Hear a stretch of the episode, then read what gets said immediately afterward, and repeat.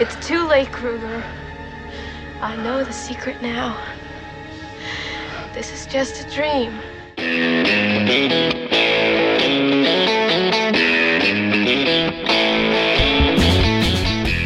Hello and welcome once again to the Cinephiles, where each week we enter the world of a great film. We explore its themes, the history, the filmmaking, and the influence it has on us today. My name is Steve Morris. I'm a filmmaker and directing instructor in Los Angeles, California. Hello, everyone. My name is John Roca. I'm a voiceover artist, uh, producer, writer, and host over at Collider, co host of the Top 10, co host of the Geek Buddies, and proud host of the Deep Cut, and of course, loving being a co host of the Cinephiles, and excited to, s- to do our annual Halloween movie, Steve. Most people know that this is not either yours or my favorite genre. Right. And so it's always with a bit of trepidation that I enter the world of a scary film. Yes. And you know what I have to say though? You know, we talk about entering the world of a great film, and I had to, I haven't watched this movie in a long time. And I, Mm-hmm. maybe I'll answer answer the question I always ask you first. Okay. Is is how I came to this film. Go ahead. This is one of those movies that I really I know I didn't see it in the theater. Yes.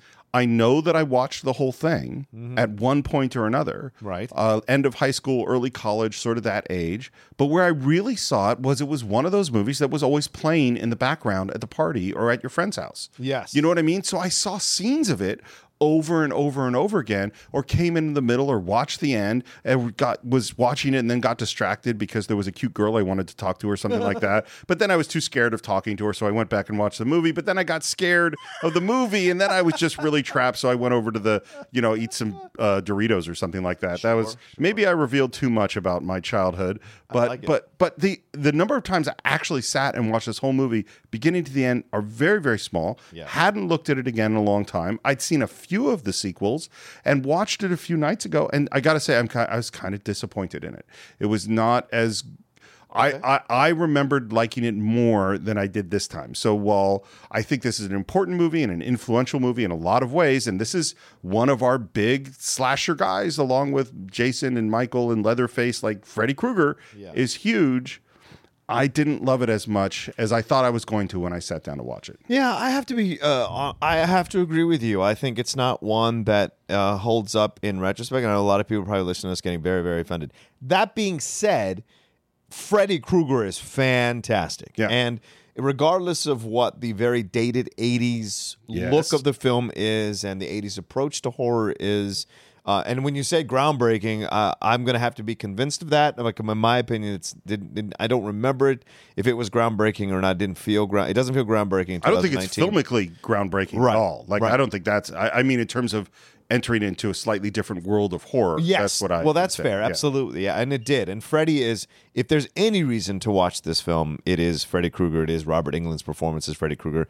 And Heather Langenkamp is fantastic as well. But overall, and of course, you get a little Johnny. Overall, though, um, I do think the film is kind of dated, not as interesting or as fun as some of the actual in some of the installments actually that come after Right. this especially uh nightmare on elm street 3 Three. which i think That's- is fantastic Yeah, that's dream the, warriors The, mu- that's, I haven't seen, again haven't seen it in a long time, but that's my memory. That's by far the best one. right right Um, uh, a little bit about Wes Craven because this is our first time going into a Wes Craven film. oh Um, he was raised in a fundamentalist family, unsurprisingly. His mom told him that movies were the devil's playground. As well they are. He didn't really watch them. Actually, his mom is totally right. um, and what's he had a he had sounds like a pretty scary dad with a pretty explosive temper, and he didn't start watching movies. It wasn't when he went into college. He actually went into college, graduated college, started teaching college, and only then did he start watching movies. So he's in his late twenties, starts watching movies, and goes, oh, this is what I want to do, quits teaching college, moves to New York, and tries to figure out anything he can do to get into the movie biz. And he's working as assistant editor, he's working as a PA, he's working everywhere around, every kind of low budget film, commercial, industrial, everything he could do to be in the film world He's hustling. he is hustling like crazy and then he gets uh, a- just someone says hey why don't you write a scary movie which he doesn't know it, it's not like he was into scary movies that was not his thing not his goal and yeah writing scary movies the first one he directs is the hills have eyes um, and uh, oh i'm sorry the first one he dir- directed is last house on the left Yeah, last house on the left. followed by the hills have eyes Man. um, and he started to get a notoriety as a s- as a scary movie director, and and he someone said, okay, well, what are you going to write next? And he read an article in the New York in the L.A. Times about these refugees coming from Cambodia and Laos, where there were these young men and these families who were afraid to go to sleep. And several, apparently, in the late 70s, early 80s, there were several incidents of the family saying, please just go to sleep, you'll be okay. And the guys are literally chugging coffee and taking nodos because they're having nightmares because of the, the traumatic experiences they ha- had in uh, their home countries. And several of them finally did go to sleep and never woke up. Wow. Yeah. Yeah. And that it was those stories that gave him the idea for A Nightmare on Elm Street. That's genius. Yeah. Um, and unfortunately, no one wanted to buy this movie. Um, Disney Disney said we will buy it, but we would like you to make it much much softer and turn it into kind of a young adult teen kid thing that'll be much more warm and fun. And sure, there's a bad guy in the in the, but it's not a horror film. And he's like, no, I'm not going to do that. A bad dream on Elm Street. A bad dream. on- yeah. A slightly uncomfortable dream on Elm Street. a terrible nap on Elm, Elm Street. Um, w- one thing I want to throw out to you when you mentioned this idea of the uh, Cambodian immigrants and Yeah. what have you, like, uh, I wonder if you want to revisit the Killing Field someday, because that is one 1980s film, brother, that I never ever saw. And Sam Waterston is, in fan- is apparently fantastic in this, and obviously Hang S. Nor won the Oscar for it, and I have never seen it. It is. I have seen it once. Okay, It was really good. yes, It was hard. Oh, You know, it's a brutal film. Maybe uh, maybe we should do it. Oh, it's oh yeah, it's a brutal film. Oh, definitely. Okay, May, I mean, because I have very little memory of it. You know what I remember more What's that? is is I remember uh, swimming to Cambodia. The um, oh, the Spalding Gray one. Spalding Gray because Right. that's his stories about being having a small part on that movie. Really, I'm pretty sure. I had no idea. I'm pretty sure. Wow. Um, maybe I'll do a double bill one day and watch both of those. I love that swimming to Cambodia is an unbelievable Okay. one man show. Okay. Well, maybe maybe this is something we're doing next. All right. So it's a mo- and you know what? Something we talked about. I have seen it, but I don't have any memory of it. so yeah. we're talking about going into a movie that neither you or I know well. We've talked about doing that a bunch of times. Yeah. Maybe that's what we'll do. That'd be fun. Yeah. Okay. Well, It'd be fun going into that movie. Yeah. it's a joy. um, so he's trying to sell the film and he takes it to Paramount. Paramount really wants it, except they're developing another movie about dreams in the early 80s. And he guesses what it was? Brainstorm? Dreamscape. Dreamscape. Yes, the Dennis Quaid. Dennis one. Quaid, which I watched a bunch and thought it was awesome. Not gonna lie to you, there's a really interesting scene in that movie. There's a bunch of stuff that scared the crap out of me in that Wait. movie, too. What was that come out? 13, 14 years old? Was it Uh, come it's- out I think 94? it's uh, no, uh, it's 82 or 83. 82 or 83. Yeah. Yeah. So, so There's a scene in that movie because I remember seeing, and there's like a sex scene in that movie that I was, Mm. I remember as a young, nubile boy going like, oh my God, that's hot. So that's what I remember that movie. Um, and it has the guy. It has the uh, the bad guy is the warrior. Yes. come Yeah, out that and dude. pl- who's also in uh, Forty Eight Hours. yes, he is. yeah. Yes, All right, he is. but we've really digressed. Do you remember Dreamscape? That's what I'm talking Oh no, about. do you remember Brainstorm? I I don't know if I ever saw it. I remember that Christopher it- Walken, Natalie Wood. It's the I one can she remember died the on. commercial, Yeah. uh, but I, I I don't remember the Oh, That was great. I love that. Like uh, these early '80s kind of weird exploration of the brain type yeah movies. that altered, Al- states. Yeah. Oh. Yes. Altered States also freaked me out. I would love to do altered states. I haven't seen it since since the 80s. Let's just do an '80s uh, retrospective for like three months. I don't know. We've gotten all sorts. Every once in a while, this weird pushback that they don't like. So, a couple of people who do not like the movies that we've been doing lately. Yeah. yeah, and and you know we're gonna do what we're gonna do. like, like we done we done Yeah. Mm-hmm. Buster Keaton. We done the Third Man. We done you know, and sometimes it's gonna be Altered States Yeah. or Dreamscape. Let or- us enjoy. Let us have our choices too. yeah. And, and- but seriously, folks, if you really don't like the movies that we're doing, there's one solution to that, which is visit patreon.com slash the cinephiles, pay some money, Yeah. support the show, Yep. give us your picks. Those are the things we take most seriously, just like we took this pick seriously from Sean Higgins. Yep. Thanks again, Sean. Thank you, Sean. So uh, then finally, the one person that seems to be interested in it is Bob Shane, who's Oh. the head of New Line. Yes, New Line. And New Line at the time has never made a movie. They are a distribution company only and a, and a small distribution company out of New York. And this is the movie that makes New Line. Bob Shane somehow gets $1.8 million together. They start to cast the film They go with some of the interesting people, by the way. David Warner was who originally was going to play Freddy Krueger. Oh wow, good Yeah. choice. Yeah. David Warner, remember in Time After Time, he was Yeah. great Jack the Ripper in Time Right. After And he's Time. in Star Trek 6, which we yes, talked about he is Uh, Yeah. as well. Count, uh, Counselor Gorgon. Um, and um, and just as they're about to shoot the movie, they've gotten their locations, they've cast the whole film. The money totally falls through, Oh wow, and Bob Shane at the last minute manages to raise the money. Like literally, they're going to shut down the whole thing, and he manages to raise the money to make the movie. So he's in a lot of ways the hero of this. Wait, let me ask you something. Yes. Do you have any background on the casting and how they found Heather or anything like that? I have a little bit, okay. a little bit. Let's get that real quick and then we'll jump in. okay, sure. I was gonna I was gonna wait and get to it in a minute, but Oh, but okay. that's okay. I apologize. No, uh, so Heather, uh, what's her name? Langenkamp? Langenkamp.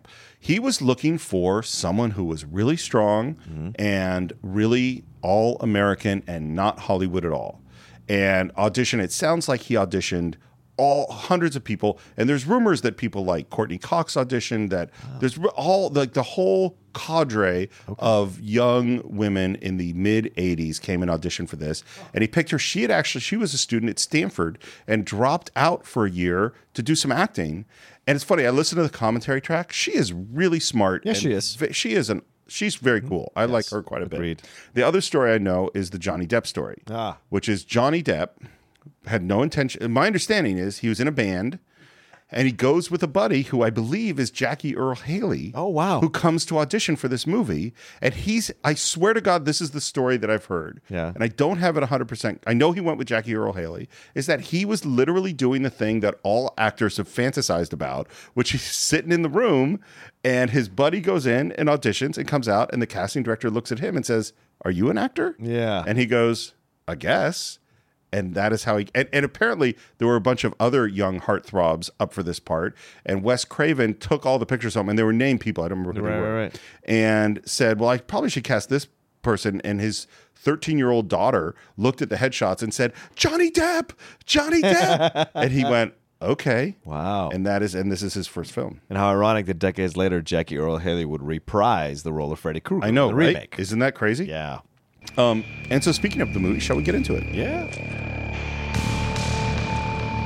We're following some person Mm-hmm. doing something in some kind of a furnace boiler room place, and we hear the breathing, and we, he's cutting some pipe, and he's welding, and then we see those knives going onto the fingers, and the fingers going onto the gloves, and we see that hand. And that is the opening of A Nightmare on Elm Street. And then there's a young woman in white. Um, and that's Amanda Wiss. I Amanda think. Wiss, yeah. Amanda Wiss, and she's Also in Better Off Dead. oh, That's her. that's hilarious. Um, and she walks down a hallway, and there's water on the ground, and there's dripping, and she's running, and it's backlit, and she's scared, and we hear this voice, and we hear these whispers, and she turns and looks, and we hear this breathing, and we see a goat.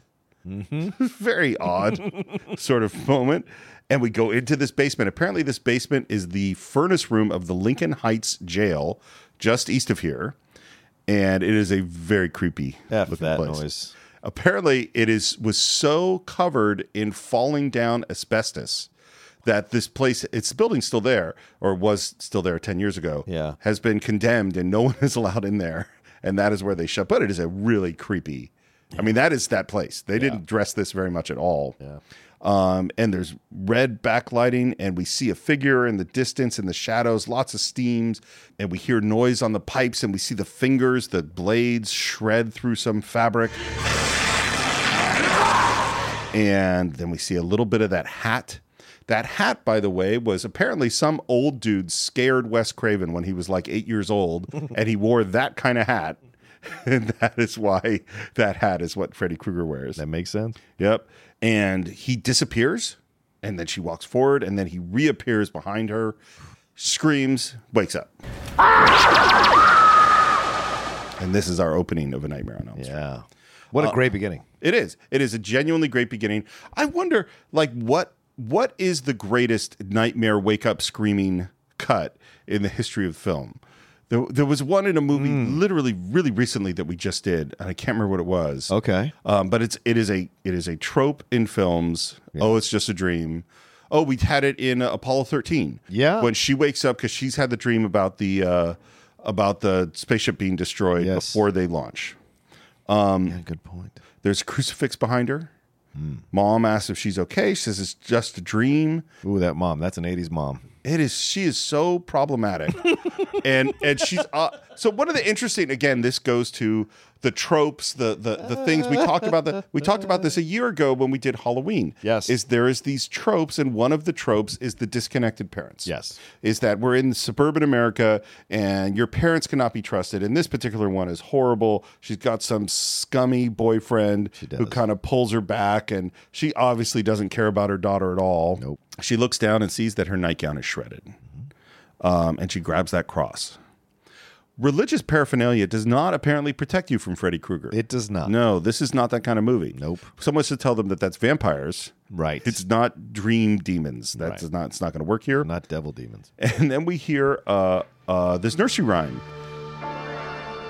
Two birds come for you. Three, four, then lock your door.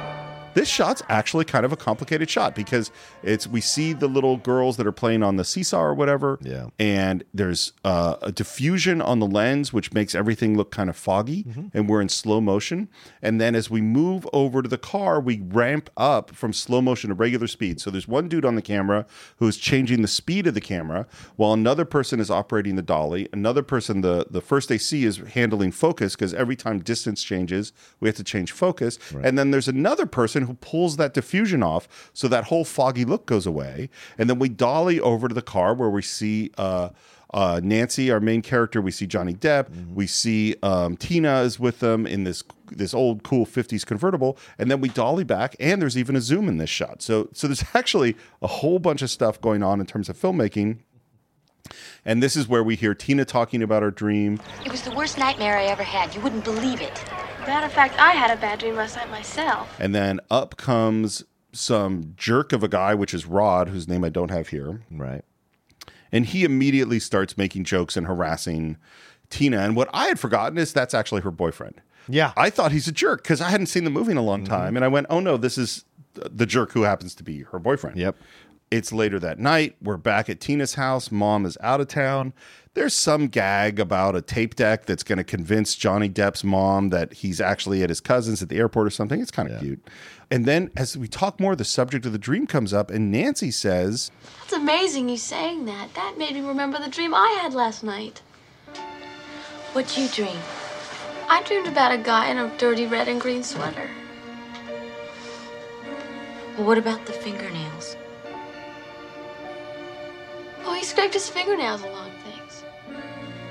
Actually, they were more like finger knives or something, something he'd made himself. But they made a horrible sound.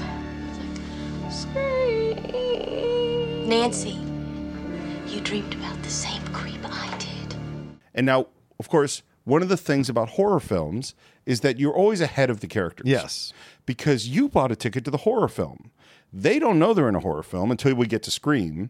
Um, but so we go like, uh, you're having the same dream. It's the bad guy. It's real. You're going to die.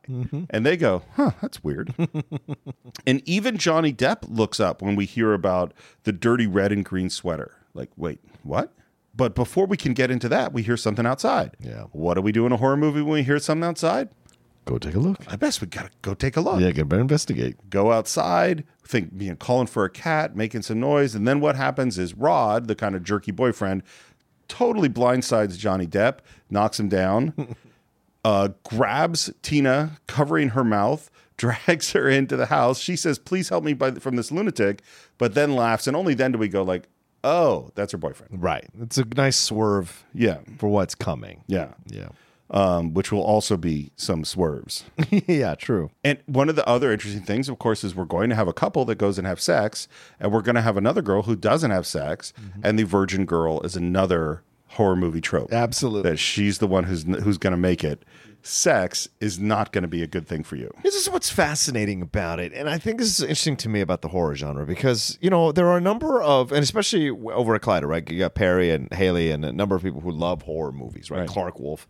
Um, and I always find this fascinating because they're also very powerful. There is very st- a strong feminist women. They're very Yeah. much about representation, very much about respecting women in, in, in the media and in the film. But for some reason, horror movies get this incredible pass uh, from some of these female critics who love horror movies. And I, I want to understand why, because, like, they're very exploitive of the female body. You don't see many penises, uh, if any, in 80s horror movies. It's almost all these nubile women, and they're all having sex. Um, you definitely get shots of the breasts, and then sometimes you get them in the in the intercourse. You get scenes of them in the intercourse, enjoying the intercourse, uh, and then they're killed Yes. right? Uh, like Lori in Halloween, not killed. Uh, here, Heather Langenkamp throughout, she survives. Yep. Spoiler alert if you haven't seen the movie.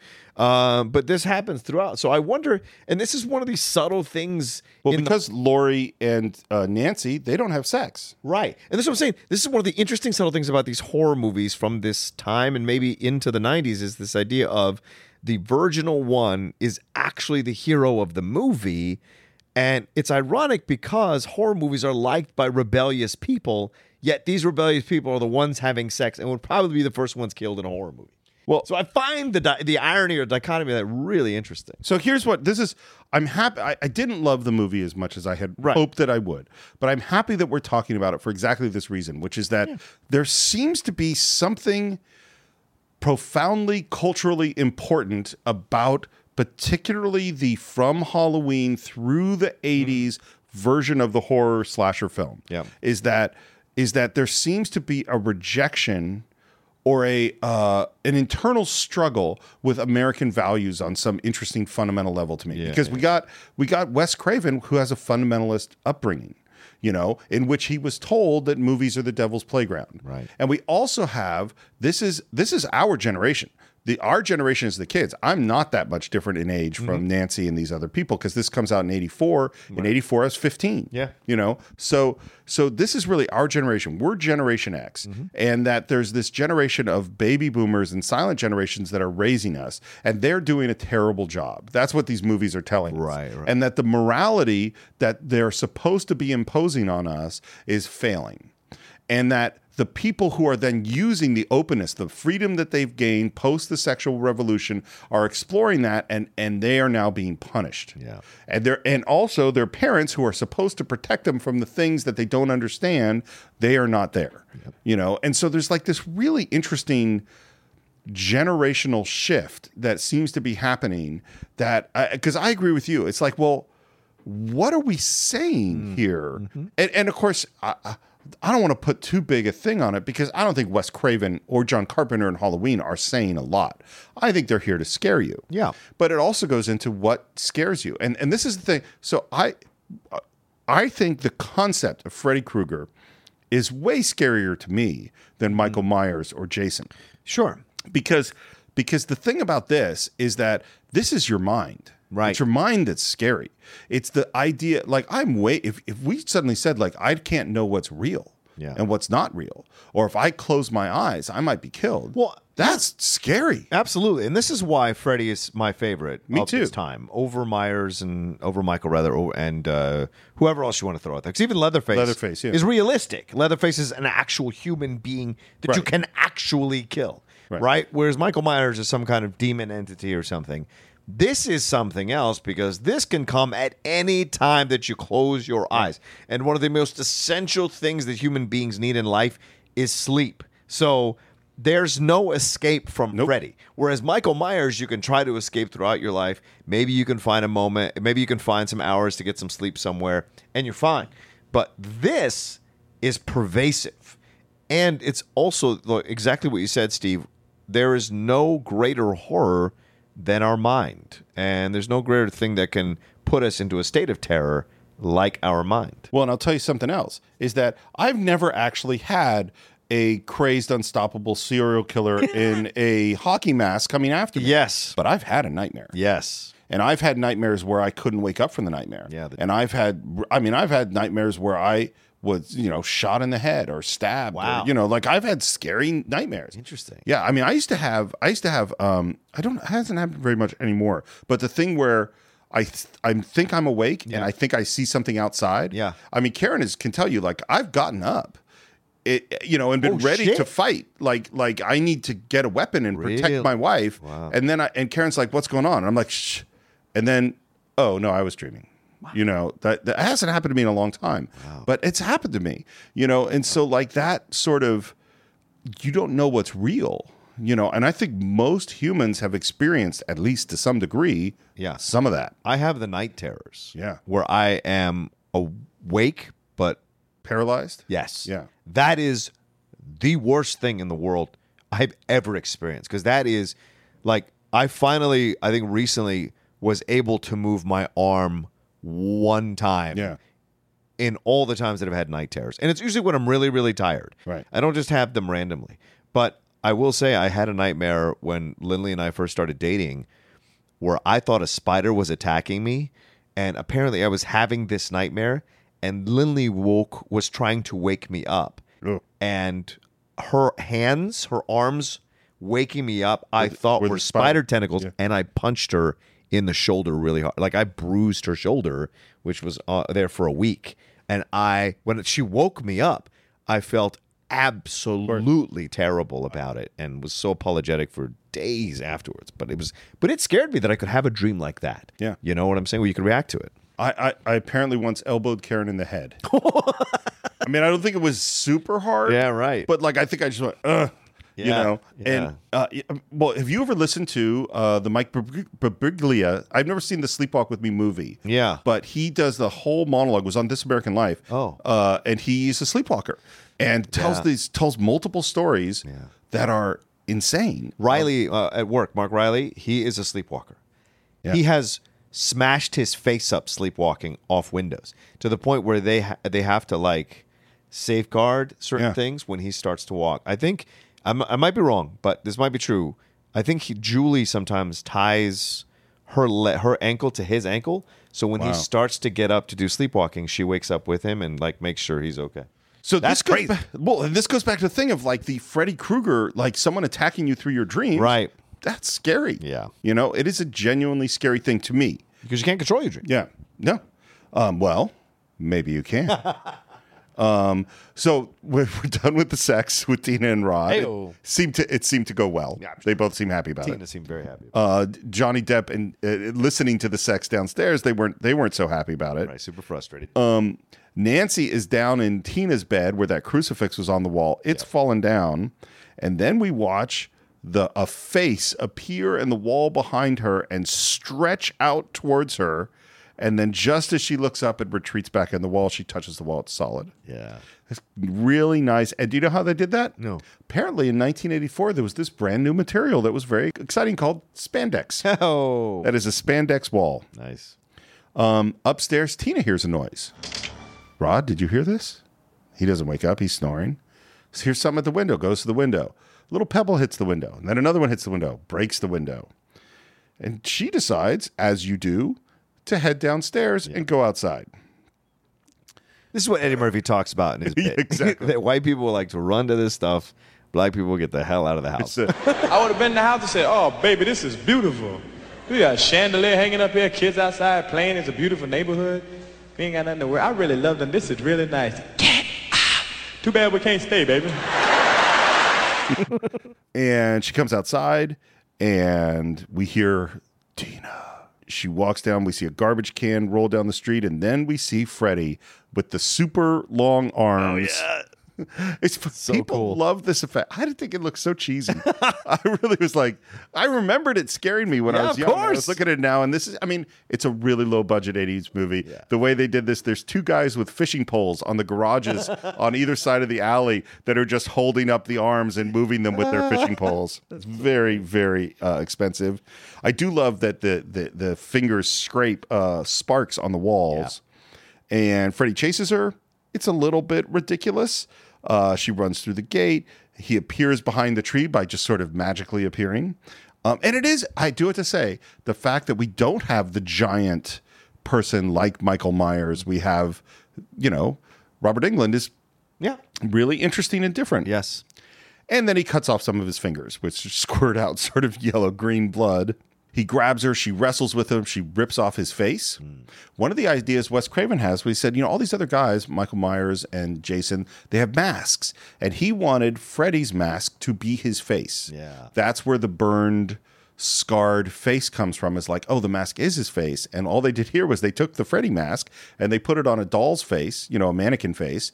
And then they covered the mannequin face with KY jelly and just slid one mask off. And now you have the thing underneath. And it looks really creepy and gross. Um, up in the bedroom, uh, Rod wakes up and hears screams, and there is some crazy struggle going on in the bed.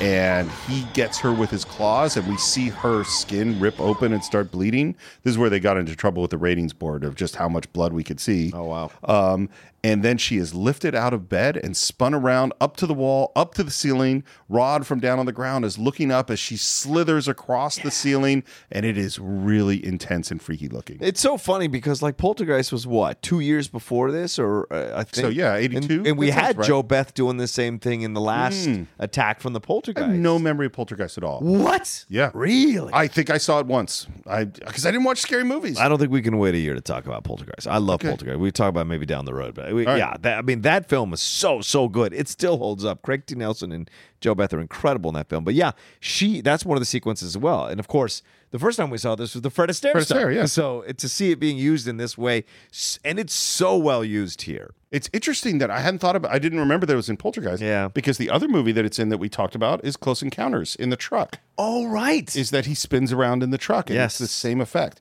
And so I He's wonder. so helpless in that truck. Yeah. and, and I wonder because Spielberg, you know, there's all the ru- rumors that Spielberg really kind of shadow directed Poltergeist. yeah, Toby Hooper sing. and and the uh you know now wes craven sees it and they did the the cheapest version of it they possibly could um and she falls down just huge amounts of blood and of course now uh our other kids johnny depp and nancy they run up to see her and all they see is this horribleness in the blood and rod has disappeared Poor Rod. poor rod john saxon Yeah, man. he was the name dude in this movie Of course. Yeah. John Saxon was big in the 80s. was. It's so funny because for me, it's just Enter the Dragon. Yeah, Like right. I know I saw him. I think he's in like Electric Horseman, and he's in some other Yep, yep. like random things. He had TV series too. What TV series was he? Oh God, you're asking me to remember. Hold Oh, I'm sorry. Hold still. Oh, It's no, not keep- the Schmodown. Keep It's not- talking. yeah, okay, I'll right, keep exactly. talking. The Schmodown of TV. No, you're right. Okay. Yeah. What? No, I'm wrong. I he had been in a bunch of movies, and he'd only been occasionally in some TV shows. So that's my fault. Yeah, I thought he'd been in TV series, but oh yeah, here- yeah, I thought he'd been in TV series, but he was just uh, as guest stars in these. It's just a series. regular guest star in Yep. all sorts of stuff. Six Million Dollar Man, Wonder course. Woman, Rockford course, Files. yes. Yeah, yep. Those are all the shows. Gunsmoke. I'm sure there's a Love Boat in there somewhere. there was a six episodes of Fantasy Island. Six. Got a lot of oh fantasy. man, so many shows that I should never watch because I watched them all the time. Love Boat though, still that's a good one. Does it? I love Love. Boat. You've watched it recently? I have every once in a while. Wow. Yeah, because um, what'd you say to me once? You said when you said I was an honorary Jew, like I love the Catskill stuff, and so Sure. to me, going back watching Love Boat is like going back and watching all those uh, old performers that I loved growing up. right. So I love watching. Well, those they all episodes. show up. They do. That's what I love about plus, plus Jimmy JJ Walker and Of course. and Charo and it. Charo is always on the She's Love. always on the love boat. the best. All right, um, and we hear that uh, mom he's he's the local sheriff or lieutenant or he's the cop, and we hear a little bit that Tina's mom has disappeared to Vegas with that creepy guy that she was with. Hmm. Dad has abandoned mom. And they kind of go, well, this looks like a rape and a murder. And the Yeah. boyfriend Rod, they had a fight, and this is must be what happened. Um, and, Na- and now we find out that Nancy is John Saxon's daughter, and she's like, no, that's not that's not right. Yeah, they had a fight, Right. but this isn't that's not what happened he didn't kill her You know, Tina, she dreamed this was gonna happen. What? She had a nightmare that someone was trying to kill her. That's why we were there, Mom. But she just didn't want to sleep alone. we're back at nancy's house and this is shot in west hollywood this is on genesee Oh, wow. and this is apparently there are pilgrimages to elm street from fans and have been forever to this one block in west hollywood Oh my god. and it is a very midwestern looking block we hear a news report that the, that everyone's searching for Rod, and now we meet Mom, Yeah. which is Ronnie Blakely, Yep. Academy Award nominated actress from Nashville. Oh, the Altman film. Yeah. So, I you know I watched these commentary tracks, and this one happened to be it was Wes Craven, it was um, uh, uh, Heather, it was the DP, and it was John Saxon. Nice. And you could always hear little weird things every time the name Ronnie came up. They're like, "Oh, Ronnie."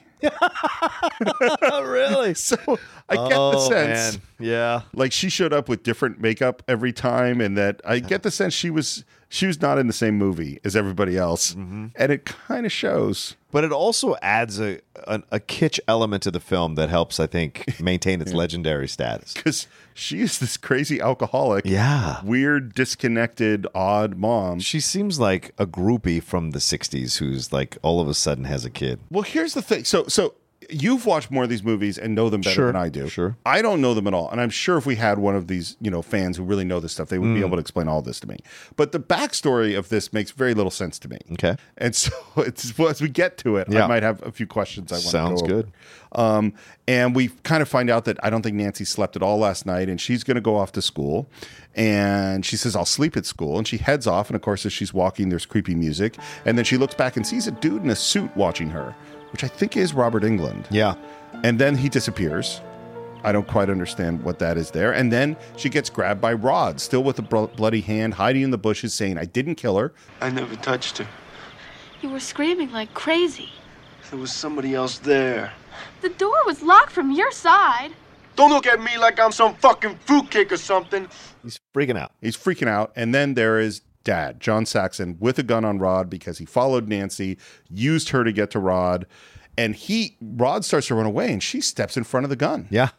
which is a really scary moment. And then the police are there and they grab him and they arrest him. Right. And she's pissed at dad. Daddy, you used me.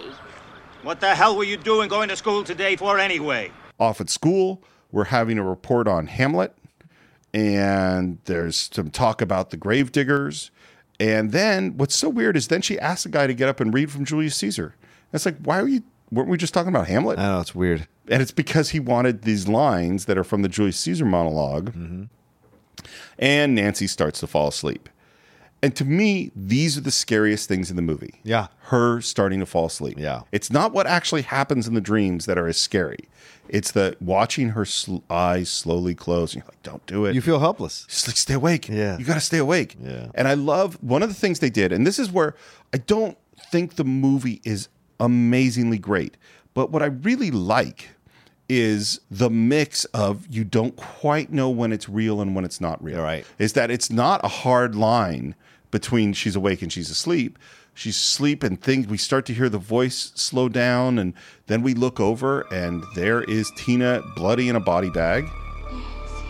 And now she looks back at the dude reading Julius Caesar, and his whole manner has changed, and it's much creepier. Oh God, I could be bound to in a nutshell and call myself a king of infinite space. She follows Tina out into the hall, and then she follows the blood trail, sees the body at the end of the hall, Tina? which then, by invisible hands, essentially gets dragged off. Very, very creepy. And there is the hall monitor, a woman in the uh, red and green sweater, and says, Where's your past? Screw your past. she goes down some stairs and we're like don't go down the stairs ends up in this boiler room the, some of the music is some of the music is good Yes. some of the music is man there's some 80s synth apparently the composer who is um, charles bernstein i think it is Okay. and i don't know if he's related to an elmer or a Elmer leonard Bernstein's stepson. and he they had no budget. He's like, well, maybe I could just record all the instruments myself in my house, and that's how they did it. Perfect. Um, and there's some music that's like straight out of a video game. Yeah. that goes. It sounds like like laser beams, and you're playing Space Invaders or something. And there's Freddy, and he she says, "Who are you?" And he cuts open his chest to reveal some maggots and nastiness. and she opens up a curtain to to go somewhere and then she decides to go back opens up the curtain again and there's a wall there so that's not going to work out there's no way out we see the claws he's coming forward slowly she yells that it's only a dream and then she burns her hand on purpose Yeah. i think on a pipe to wake her up. it wakes her up and she is screaming like crazy Yeah, in the middle of class. Yeah. yeah and the, the teacher's just trying to settle her down and get her home. And then what does he say, she say to him as she leaves? You're gonna need a hall pass. One thing I do like is as she exits the school, which is actually the school is right over here in Silver Lake, Oh, John Marshall High School, which is also the school in Greece, and it is the school in I forget what other movie. There's another big Hollywood movie. Okay. But I can't remember which one. It's not 16 Candles, but it's it's around the same era. Okay. Anyway, I love that we sort of see there's a burn on her arm before she notices that there's a burn on her arm because this is one of the key things in the Nightmare on Elm Street world, which is that things that happen in the dream can come out of the dream. Yeah. Um, is it the Breakfast Club? Is that the no? That's a different. No, Breakfast Club shot in Chicago. It is shot in Chi- Illinois. Yeah, yeah. Okay. All right. Um, Shermer High School. we're at the jail, and Nancy's talking to Rod. We're here a little bit more about what happened, and It was dark, but I'm sure there was somebody in there, under the covers with her. How could somebody be under the covers with you guys without you knowing about it? How the fuck do I know? I don't expect you to believe me anyway. And then he says, you know, they talk about the wounds. He said, I saw them happening. It was like four razors cutting her at once. And Nancy looks up and she kind of is backing out of the room. And he says, You don't believe me? And she's like, uh, and she says, No, I believe you. And she leaves because she wants to get the hell out. Yep. Because Nancy's starting to figure it out. I think she really is a good hero. Yes. I think she's a really great hero. Yeah. She ne- she never is kind of backing down at all. Yep. Considering how messed up her mom is and how distant her dad seems to be.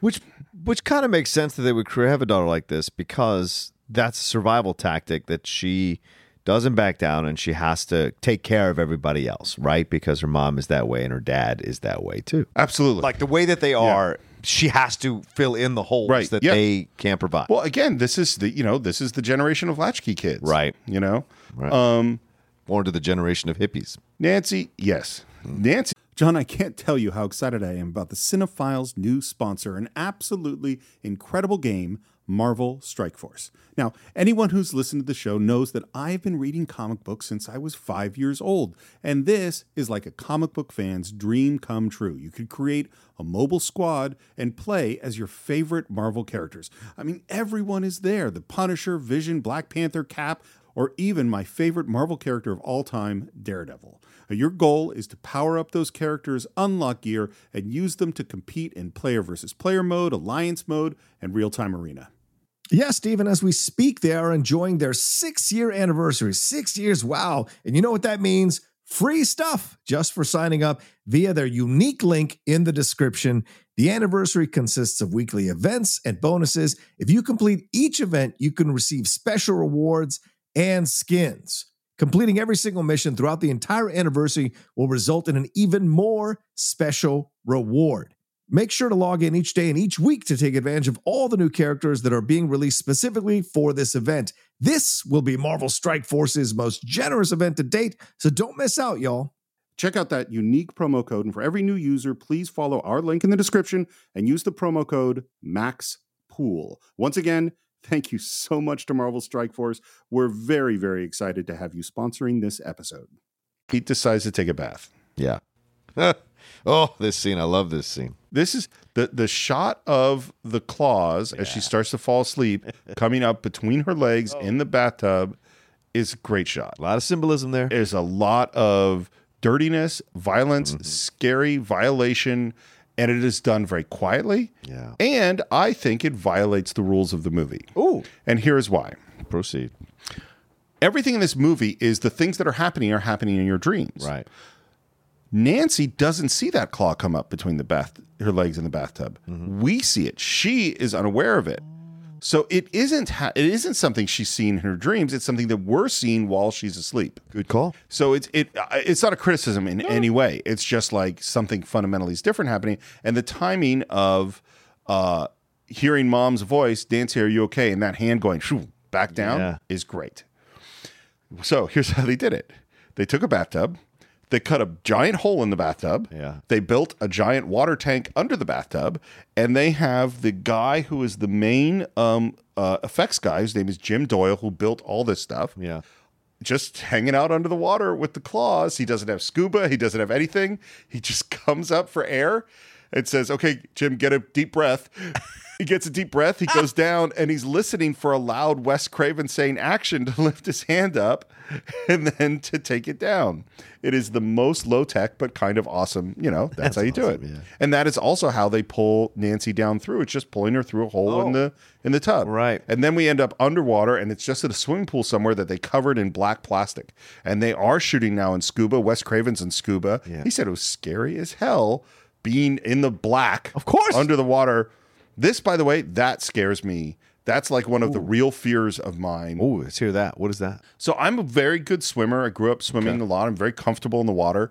There have been a few times where I've had to be in a river or somewhere like where I've swum under something, you know, like swum under a dock yeah. or something like that. Is that the idea, like you read like the fantasy novel where, okay, we have to swim through this underground tunnel and we have to hold our breaths and where they get past the point of no return.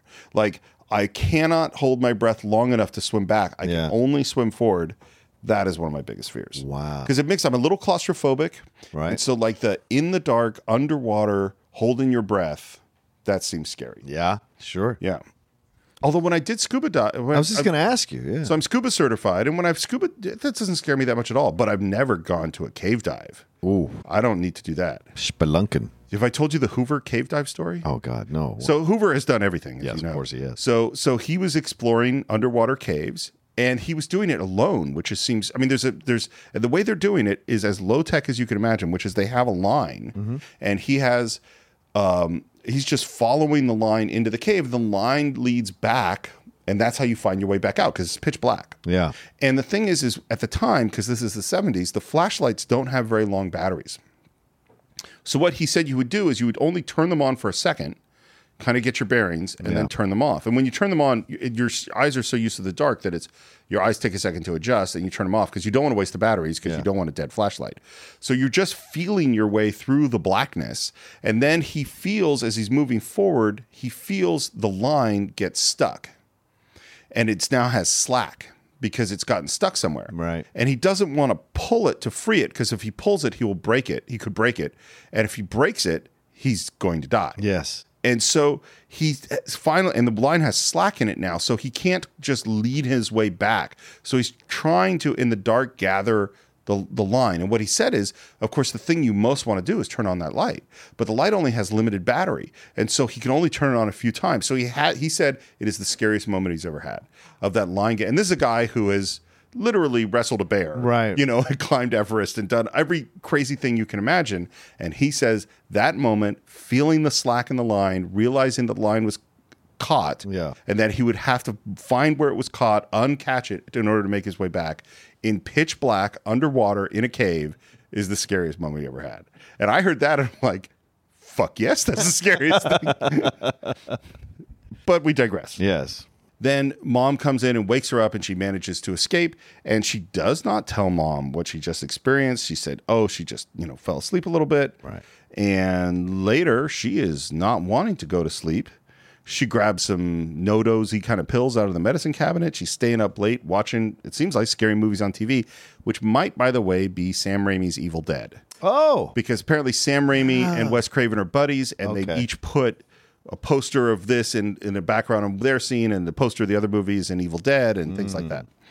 Um, and she turns off the TV because she hears Johnny Depp at the window. There's her boyfriend Glenn, and he climbs in and s- and they kind of talk. And he asks, her, you know, what she did to her arm, and sh- she talks about how she burned it. They Talk about the weird dreams, and he says he slept like a rock. Is he lying? Uh, I don't know. I don't think because it seems like he's having some of these dreams, right? So is he like? I, I don't know. I was just wondering if he's having more dreams with Freddy that he's not saying. Right. Well, Maybe. And it wouldn't surprise me because he's a young male and he wouldn't admit weakness. Uh, but he also seems very unconcerned. about Yeah. So I don't think Freddy's targeting him. Yeah, fully. And because she, he thinks that Rod killed Tina, and that's all it is. Yeah. And she says, I'm gonna go and look for somebody. And I want you to stand like a, a sort of a guard, okay? Okay? Okay. By the way, what do you think of Johnny Depp's performance in his debut film? I mean, I can't really judge it to be honest with you because I think he understood what he was in. And if he's if he's a, if he's really the story you said, which is he's in a band and he only got chosen because he looked good in the uh, in the Yeah. uh, uh, waiting room, then y- I don't know what kind of level of acting talent you you're expecting from him.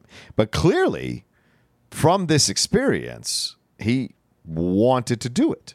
So he, ch- you know, eventually became this really incredible actor, uh, and then became this ninety or this uh, icon for Car- the Pirates of the Caribbean. But there was a time in the late '80s and all through the '90s where Depp was considered one of the best actors because of his independent work. he he he at a certain point from Edward Scissorhands sort of on turns in one fascinating performance after another. Yeah, and I, and and here like if you there are perform there are young breakthrough performances of actors in first movies where you Yeah. go, oh, this is someone to be reckoned with. Right. This is not that. No. Like this is yes, I understand why he ends up on Twenty One Jump Street. Right. You know what I mean? He's like still building. Yeah. Yeah, yeah. But there's some certain moment where he goes, because what's really interesting about his performances is that he really goes for weird shit. Yeah. And and and, and comes up with a completely interesting way to play a part.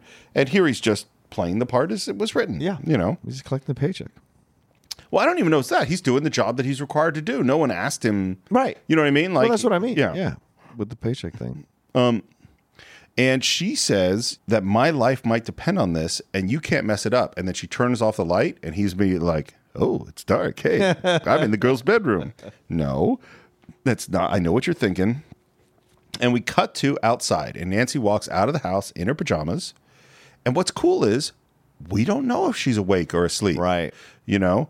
And she walks down the street looking f- around and calls out for Glenn and says, Are you still watching? And he comes out of the trees. So is she awake or asleep? I love this segment. Uh, I think she's asleep in. I think she's asleep. I think she's asleep. But I think she's talking in her sleep. And I think he is sitting next to her. Yes. And says, Yeah, I'm right here. Yeah. And in her dream, she constructs him coming out of the trees. Exactly. Which is a cool little segment. Yeah. And she sees a door with a red light and she walks up to a door with broken glass and looks through it. And again, we- you know, we know what's going on here. We hear the breath. Right. She s- she looks down and suddenly she sees Rod in his cell and in walks Freddy Krueger. By the way, did you notice they mostly call him Fred Krueger in Yeah. this movie? Right at the beginning. Yeah. Um, Freddy kind of goes through the bars in a classic, you know, sort of effect. And she calls for him. She screams. She tries to wake Rod up. Uh, Rod wakes up. And then there's Tina in the bloody body bag. And a centipede comes out of her mouth. It is nasty. It is. So, so apparently, uh, Amanda Wiss. Wiss. Uh, Wiss, she didn't quite know that some of the stuff that she was in for, and this was rough. I mean, the uh, the centipede that they, did- it's two shots. So one is her real face with a fake rubber centipede coming out of her mouth, Yeah. and then there's a mask with the real centipede coming out. But then the the like snakes or eels or whatever the hell are at her feet. That's just her. Wow. You know, covered in that stuff. Yeah. pretty nasty. She still does conventions and stuff. Oh, does she? Yeah, yeah. She's great. Still beautiful too. And now Nancy is going, Glenn, wake up, wake up. And no Glenn. 'cause but Glenn's asleep. Here's Freddie. And she runs back to the house. She runs through the door. The music is going. She runs up the stairs, which collapse into goo as she runs, which apparently is pancake batter. Um, and by the way, when they're shooting this, they're totally running out of money. And Sean, what's his name from uh, New Line? Oh yeah. uh, is on the set going, you got to finish, you got to cut this scene. Yeah. And Wes Craven's way of keeping him interested is like, hey, this idea about the steps, this was your idea. Why don't you direct today? And has him direct that scene. So Bob Shea is directing. Mm-hmm. These Bob scenes? Shea is directing maybe a little bit of this Ah. scene to just keep him from pulling the plug. That's great. Um, and uh, and Freddie comes in and uh, and Nancy's screaming to help me, and she goes into her room, and there's Glenn asleep, and she is saying it's just a dream, it's just a dream. She's in front of a mirror. Freddie comes through that mirror. She fights with him. She calls for Glenn. He she holds up a pillow. He slices it with the claws, and then the alarm goes off, and Glenn wakes up, and she wakes up, and there's no Freddie Right. and she, I love that she turns to him and calls him a bastard. I just asked you to do one thing. Just stay awake and watch me. Just wake me up if it looked like I was having a bad dream. And then they hear mom's voice, and Glenn's got to go back out the window. And we see that one feather floating in the air. Yeah. Um, she's back at the jail. She wants to see Rod. She uh, in the cell. Rod is asleep, and some sheets are starting to move around him. And they reach up and they strangle him. Just as John Sexton and Nancy come in, Mm-hmm. and they find Rod hanging dead, which they think he killed himself. Right. Which I'm fairly certain he did not. No. There's something else going on. Uh, it's his funeral. I love, I love that the priest says, "He who lives by the sword shall die by the sword." It's like what a dick. it's like you just burying a kid and you're saying, "Hey," and then and This then- is small town America, Steve. and then the next thing he says is, "Judge not, lest ye be judged." Right, right. It's like, but what did you just say, dude? I think that's uh, Wes's little subtle shot at religion. Well, again, I mean, the you know, Yeah. you can't look at all these horror films without seeing, you know, some echoes of all of our religious past. You know, Well, also him with his fundamentalist past as Yeah. well. Yeah. Nancy's trying to convince her dad that the killer that's not Rod. I don't know who he is, but he's burned, and he wears a weird hat, and a red and green sweater really dirty, and he uses these knives like giant fingernails. John Saxon says, Take her home. And mom says, I've got something better. I'm going to get her some help and drives away. Right. Okay. Mom, you sent something. yeah. Just from the way you started. To Yes. be clear, if I understand the backstory correctly, mom and some other people killed Freddy Krueger. Yes. They burnt him. They burnt him. Right. Was John Saxon involved in this? I don't know if he was involved in it. Obviously, he didn't stop it. I think he was. There's moments later in the movie where there seems to be some acknowledgement that he knows. Plus, he was married to mom. Yes, he was. One would assume that the murderer of 20 children, which Yeah. is what Freddy Krueger did, and his subsequent murder would probably be something that was well known. Yes. And certainly, now maybe his wife never told him that she actually killed Freddy Krueger, but he would still know about, you know, they're the cop in the town. Right. Well, and the other thing is, how long ago did this happen? That's what I mean. I don't know if he was the cop of the town when this happened. she says when she lay we're going to get there but i'll, I'll just Yeah. jump ahead when she reveals this thing about that she killed freddy krueger she says some of us parents got together Yeah. she doesn't say some of us ki- i always assumed my memory of it was that she had been nancy's age Right. when this happened No, no, the but parents she did it. says parents well if she says that means nancy was alive Yes, and Nancy was maybe five or six years old. so this happened 10 years ago Right.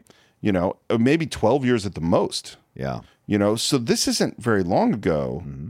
which means y- it, it, it, th- this story doesn't quite fit I just feel like he wasn't a part of it. okay And the she said some of us parents got. She didn't say your dad and I got together with a bunch of other parents. She said some of us parents. Us parent. Well- so to me, that doesn't feel like her her dad was involved. but she just said in front of her mom Oh. Yeah. green and red sweater dirty guy burned face claws Right. and her mom doesn't go oh shit Right. her, her, or even say like i know who that is her mom says i'm going to get her some help and take her to the sleep institute Mm-hmm. because the problem is my daughter's crazy she's having nightmares the problem is not something else Not yet. Yeah. In her mind. now mom seems to be continuously drunk so so the fact that she's not you know Or high. she's a lot of stuff going on with It's her not a good mom. no i'm going to say not a good mom Yeah. we're off to the sleep institute we're going to do a sleep study with dr roger rabbit Yeah, Charles Fleischer. creepiest, one of the creepiest dudes, man. such an odd man. Yeah. And this has got to be right when he made Roger Rabbit too, because that's like eighty five. Oh, Sure, sure, but it's also right out of uh, Welcome Back, Cotter. If Oh. you remember, he was a v- he was a big part of Welcome Back, Cotter. He was Balberine. He always hassled the Sweathawks. He was always the main villain. didn't remember against that. the Sweathawks. That's Charles hilarious. Fleischer. Yeah, go back and watch those old episodes. That's you, hilarious. You kids, Do you really think of all the media available to the young people today that it's Welcome Back Otter that let me you tell go you watch? something. Welcome Back, Cotter is a Oh, damn I good loved it. show. I don't know that it is. I loved it when it was on. Right, John Travolta, Look, I loved Horshack. Ron Palillo. I mean, and uh, P- Washington, and what was the other guy? This- Oh, are you uh, Juan Epstein? Juan Epstein. Right. Yeah. He's a Puerto Rican Jew. Look, there's a lot of good stuff going on in there. Just saying. So they're doing a sleep study. They put some stuff on her. He says watches are going to REM sleep. Oh, she's starting to dream. It's going to go up to three or four. Wait a second. What's going on? Doctor, what's she doing now? Is she asleep or awake? Something's wrong. It, it never gets this high. What's she doing? Is she dreaming? They run in to wake her up. She's freaking out, and they see now she has white in her hair. Mm-hmm. That's an awesome scene. That's awesome. Right. And then he goes, Here, let me give you something to help you sleep. no. And what else does she have? The hat. Yes. So you can bring stuff out of the dreams. I think this is really cheesy and stupid. What? I, mean, I just the Well, scene. it The was- scene. oh, okay. The But it- way it's done. But it was already established you could because if Freddy could kill her in the dream, that's essentially Well, and if bringing she his could get claws out of her burned, dream. or if, if we could have the Nike on, I'm not saying the concept. I'm just saying the way this scene Oh, is done. right, gotcha. Well, is just fair yeah. enough, fair enough. Um, and mom is hiding another bottle of vodka. Uh, That's like the worst mom. she's terrible. Uh, Nancy is just drinking coffee because she doesn't want to go to sleep. Um, she wants to have dad examine the hat Right. uh, to find out where it came from. John Saxon is perpetually con- um perplex he's perpetually perplexed Yes. uh throughout the whole movie about what's happening. Like he's just so behind everything that's happening until the very end. It's very funny. And and mom is still debating with Nancy about whether or not this thing is real. And she's like, no, I, I, I have a hat. Like, and mom knows the killer. Let me she a- actually killed the killer. Right. Let me ask you something. Do you think this is where the alcoholism started? Yes, absolutely. When she killed Freddy. Yes, I think she's Yeah. dealing with. I think that is the Yep. idea. I think I, She's I agree never with that. recovered that. Um, and now he's come for retribution. Give me that damn thing. It even has his name written in it. Fred Krueger, Mom. Fred Krueger. Do you know who that is, Mother? Because if you do, you better tell me because he's after me now. And mom just says, go to sleep. You'll feel better when you go to sleep. What a shock. She doesn't want to deal with it. Yeah. And she goes, well, or maybe I'll feel better when I jump into the bottle like you. And now we get the slap. Fred Krueger can't come after you, Nancy. He's dead. Believe me. I know. You knew about him all this time? And you've been acting like it was something I made up? And mom's like, you're sick. You're imagining it. Super betrayal by the mom here. Nancy and Glenn are on a bridge, and now, man, Glenn lays on some deep dream stuff because he tells her about the Balinese way of dreaming, where they can take control of their dreams and they actually learn that you know the energy they give to the demons in their dreams makes them powerful. And she asks, "Well, what do you do if there's a monster in your dream?" And he says, "Well, you just turn your back on it and take all its energy away." Nice job, Glenn. Too bad this is not going to work for you, but it was still really, really a nice job. When you listen to commentary in this scene, do either of them say that Johnny came up with this and installed it in them? Because it feels like something Depp would come up with and have. Like, hey, I read this. This would be kind of cool to maybe say this in the movie. I could see that. No, no one says anything like that. Okay. But but you could start that rumor right here on the Cinephiles if you like. Um, You know what's really funny? There's stories that I have heard but wasn't 100% sure of that I've then repeated on the Cinephiles, which now me, you know, I usually try to say, like I said about the Johnny Depp being in a band. Yeah. I believe I saw that when he was on Inside the Actors Studio, but I haven't Right. checked it.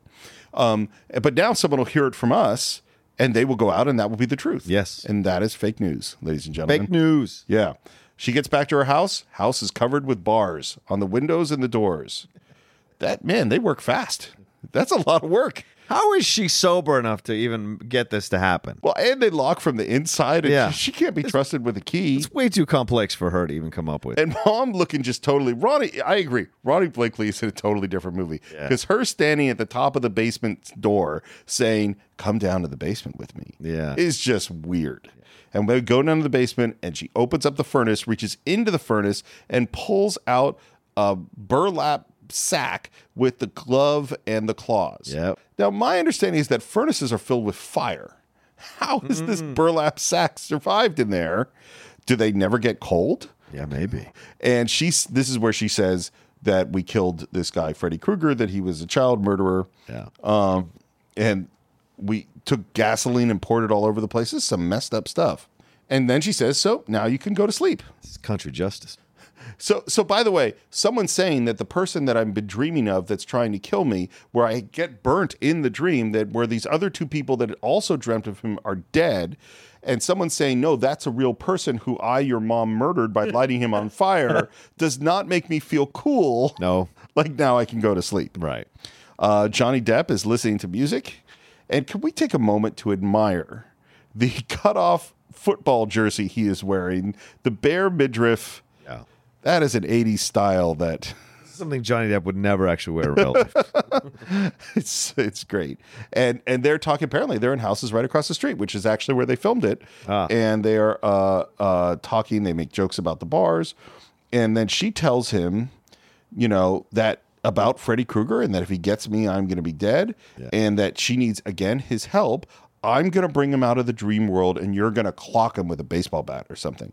I have no idea how this plan is gonna work when she is in a house across the street, locked in with bars on the doors and windows. How is Johnny Depp gonna be anywhere near her to make this plan work? No, these are teenagers, man. Yeah. Um, and but he agrees and she says, You must think I'm crazy. He says, You are crazy, but I love you. Boom. Yeah. Which means I would still like to sleep with you. Right. So I'm going to tell you this. All, even knowing that that might mean your imminent death. um, True. and he puts his headphones back on. Some things are more important than death, Steve. Fair, particularly when you're like a 15 year old That's boy. what I'm saying. Yeah. Uh, risk death for it. Nancy's still trying not to fall asleep. She's taking her pills. I love mom comes in, gets rid of the coffee. She leaves, and Nancy pulls another coffee maker uh, that's oh. on out of some cabinet. That's awesome. Yeah. He, West throws in these funny little jokes throughout Yeah. the movie that I think are brilliant. Um, and the plan is it's going to happen at midnight. The time is 11:42. Um, and she's drinking her coffee.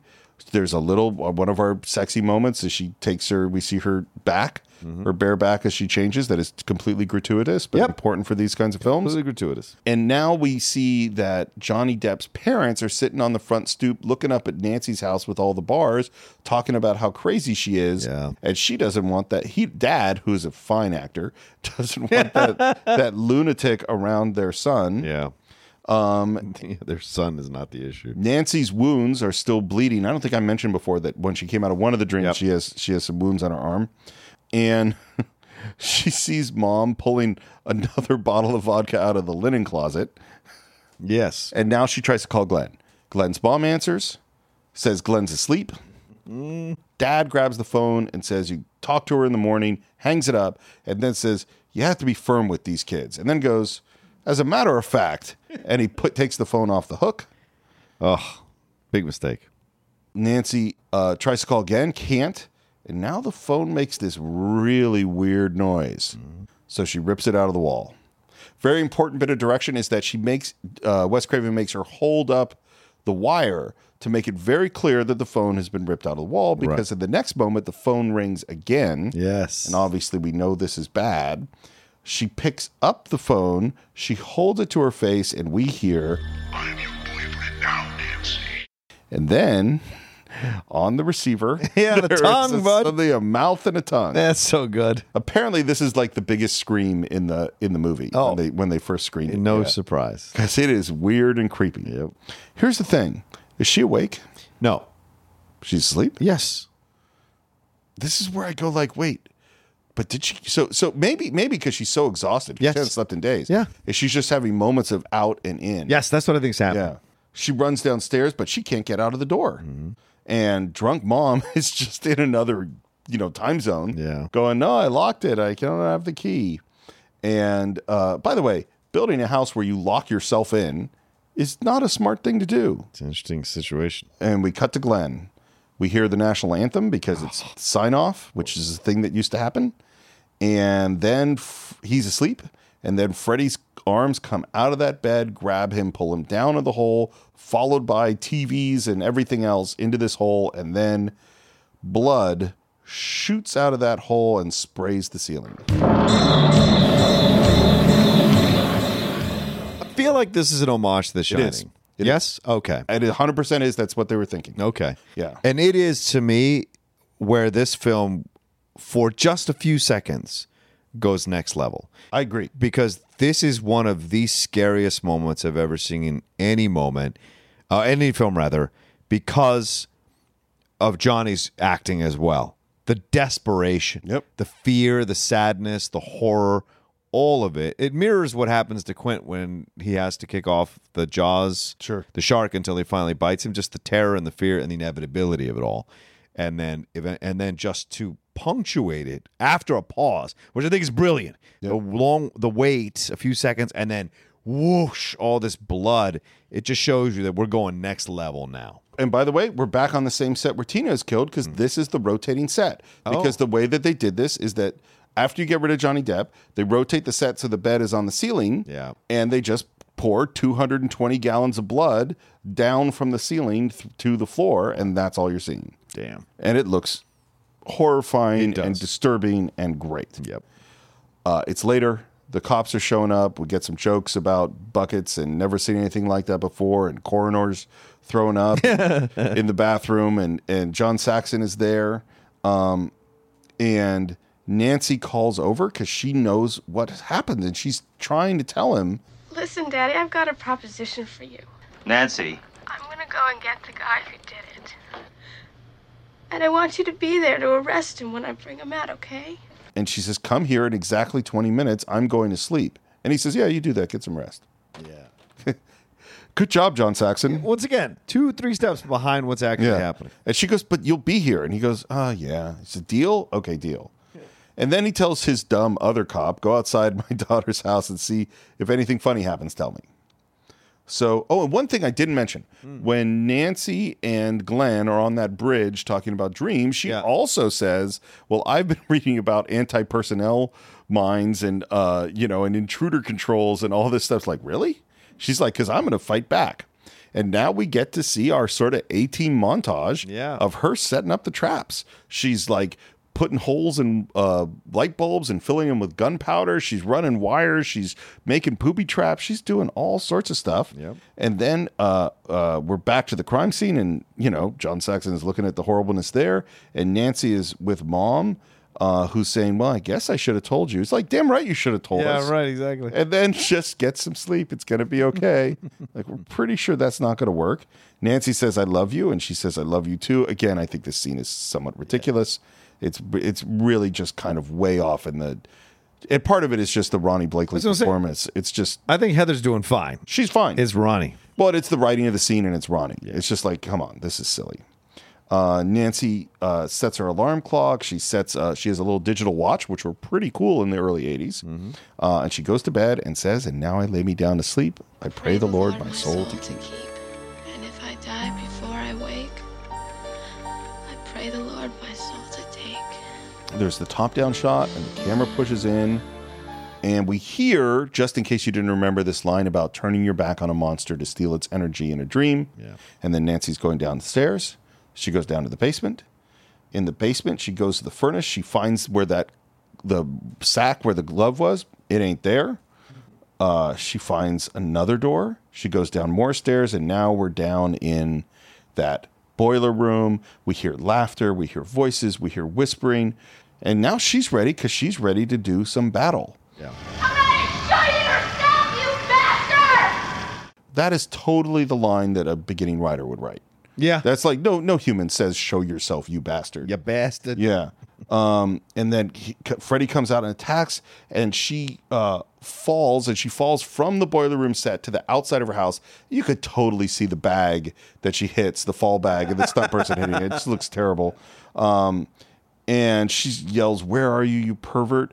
and again she's calling to him and freddy comes out of the bushes and she leaps up and grabs him just as the alarm goes off and she wakes up and she's in the bedroom and she has brought him through into the awaking world and at first she looks up and goes doesn't see him and thinks she's crazy and then realizes no she's done it she attacks she breaks a bottle over his head we get the booby trap at the door with a sledgehammer which somehow knocks him down the stairs um, she runs down the stairs breaks a window and is yelling out to that cop i've got him i've got him and the cop's going everything will be okay. um, breaks another window, yells some more, and then he finally goes, "Oh, I guess I maybe I should get the lieutenant over here."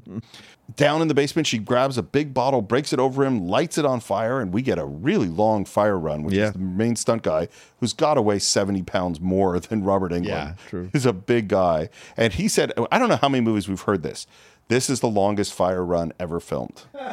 We heard it on Braveheart. We've heard it on several movies. Yeah. I don't know what the real record is.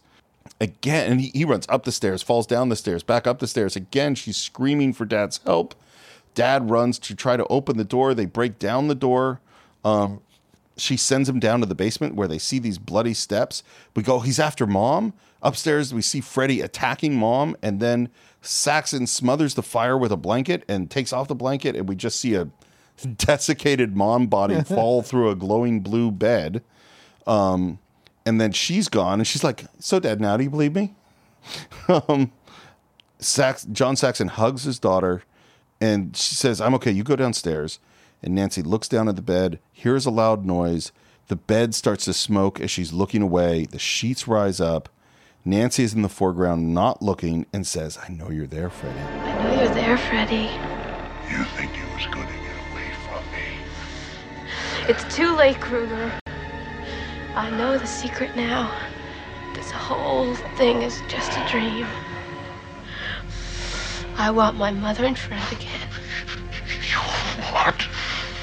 I take back every bit of energy I gave you. She turns away, grabs the door handle, and he, and he rushes to kill her and disappears.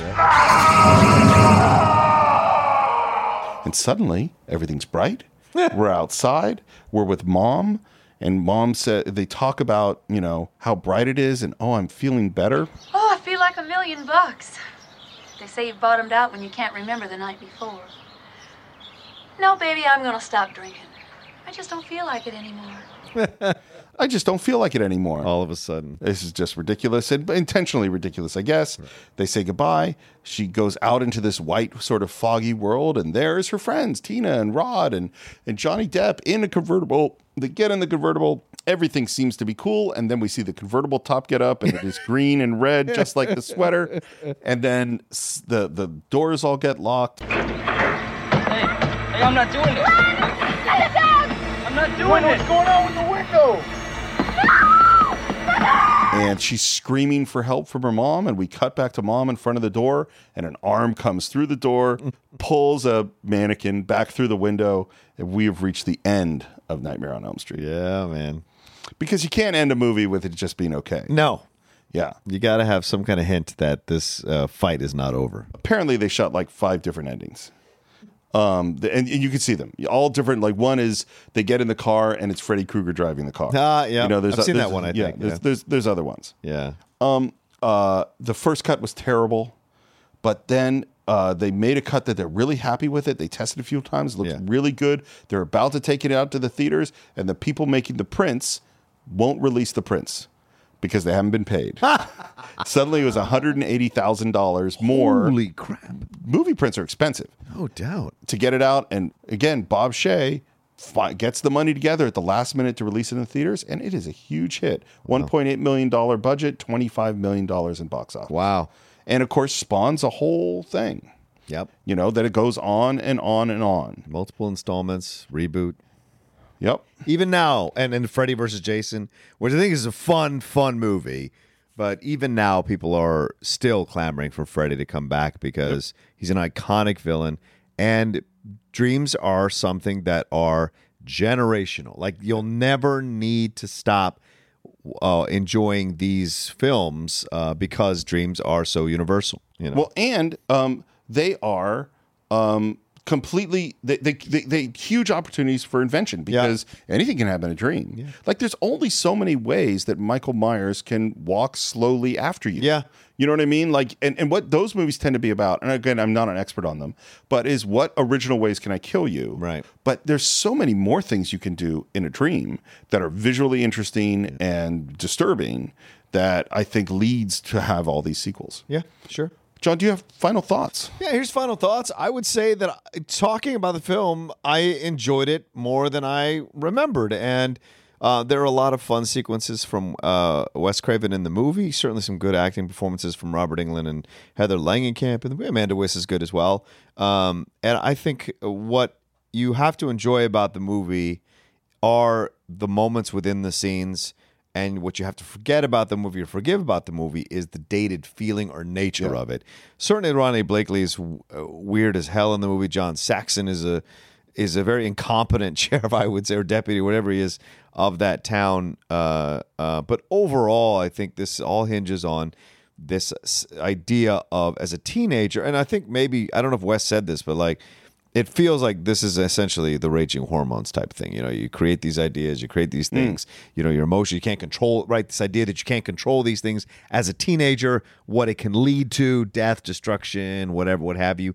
The blood analogy of period, all of that is there. So there's a lot within the film that you could dissect on deeper levels. But overall, it's just a fun 80s film and certainly iconic because it spawned so many uh, main studio sequels.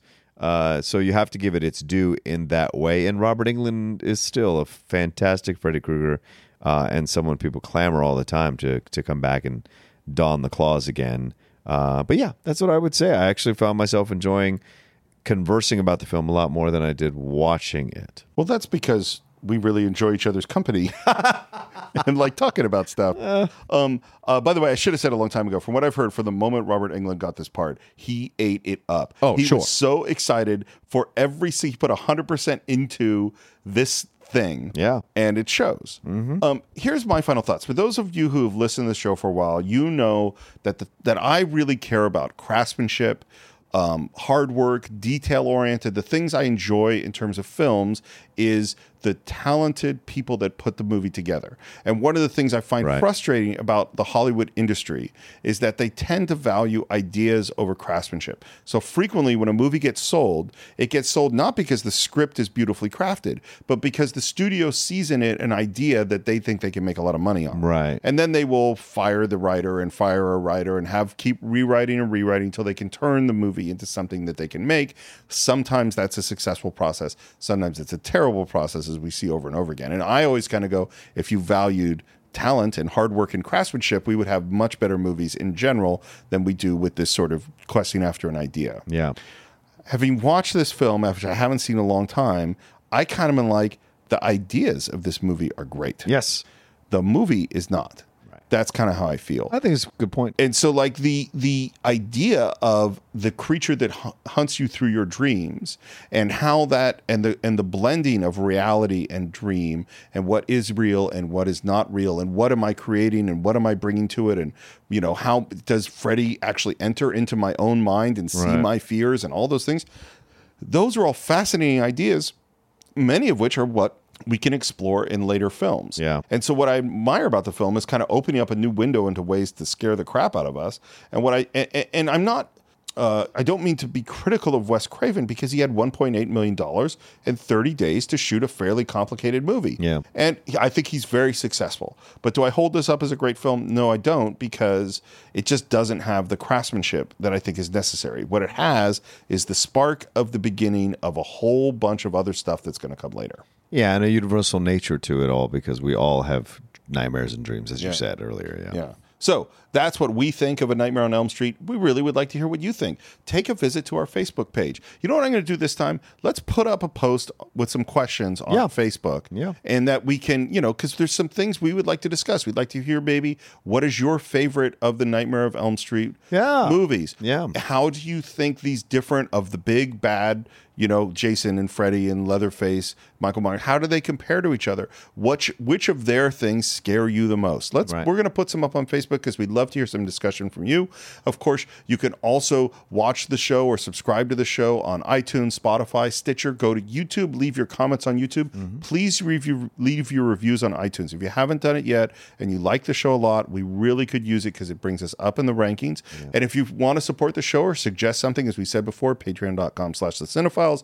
If you want to buy uh, A Nightmare on Elm Street or any film we've ever reviewed, go to cinephiles.net. And if you want to reach me, you can do so on Twitter at SR Morris. John, where can they reach you? Yeah, you can always find me at the Roca says on Twitter and on Instagram. And just to let you guys know, Steve and I have been having some meetings recently, and we are going to make uh, some really positive changes we feel to the Patreon and the construction of the show that I think a lot of you are going to be incredibly happy about. And uh, uh, we're, we can't thank the people who are going to be helping us enough, but I think we're may take it, we're, we're going to be taking these ne- uh, the next few steps very positively to an even better version of the Cinephiles. And I hope that excites all of you who listen to us because that's what's great about the show is the evolution of the show uh, and how it's uh, uh, really latched on to so many of you and how much you support us and love the show. I recently read a comment on Facebook about or Twitter about how God going back and listening to the older Oh, I older saw that. episodes, right? Uh, it feels so weird to compare them to now because they were a little bit all over the place. And I would say to you, yeah, because we were still finding what sh- what this show was, and now that we know what the show is, we want to improve it even more for you all and for us. Absolutely. And so I think that's it for this week. We will see you next time on The Cinephiles.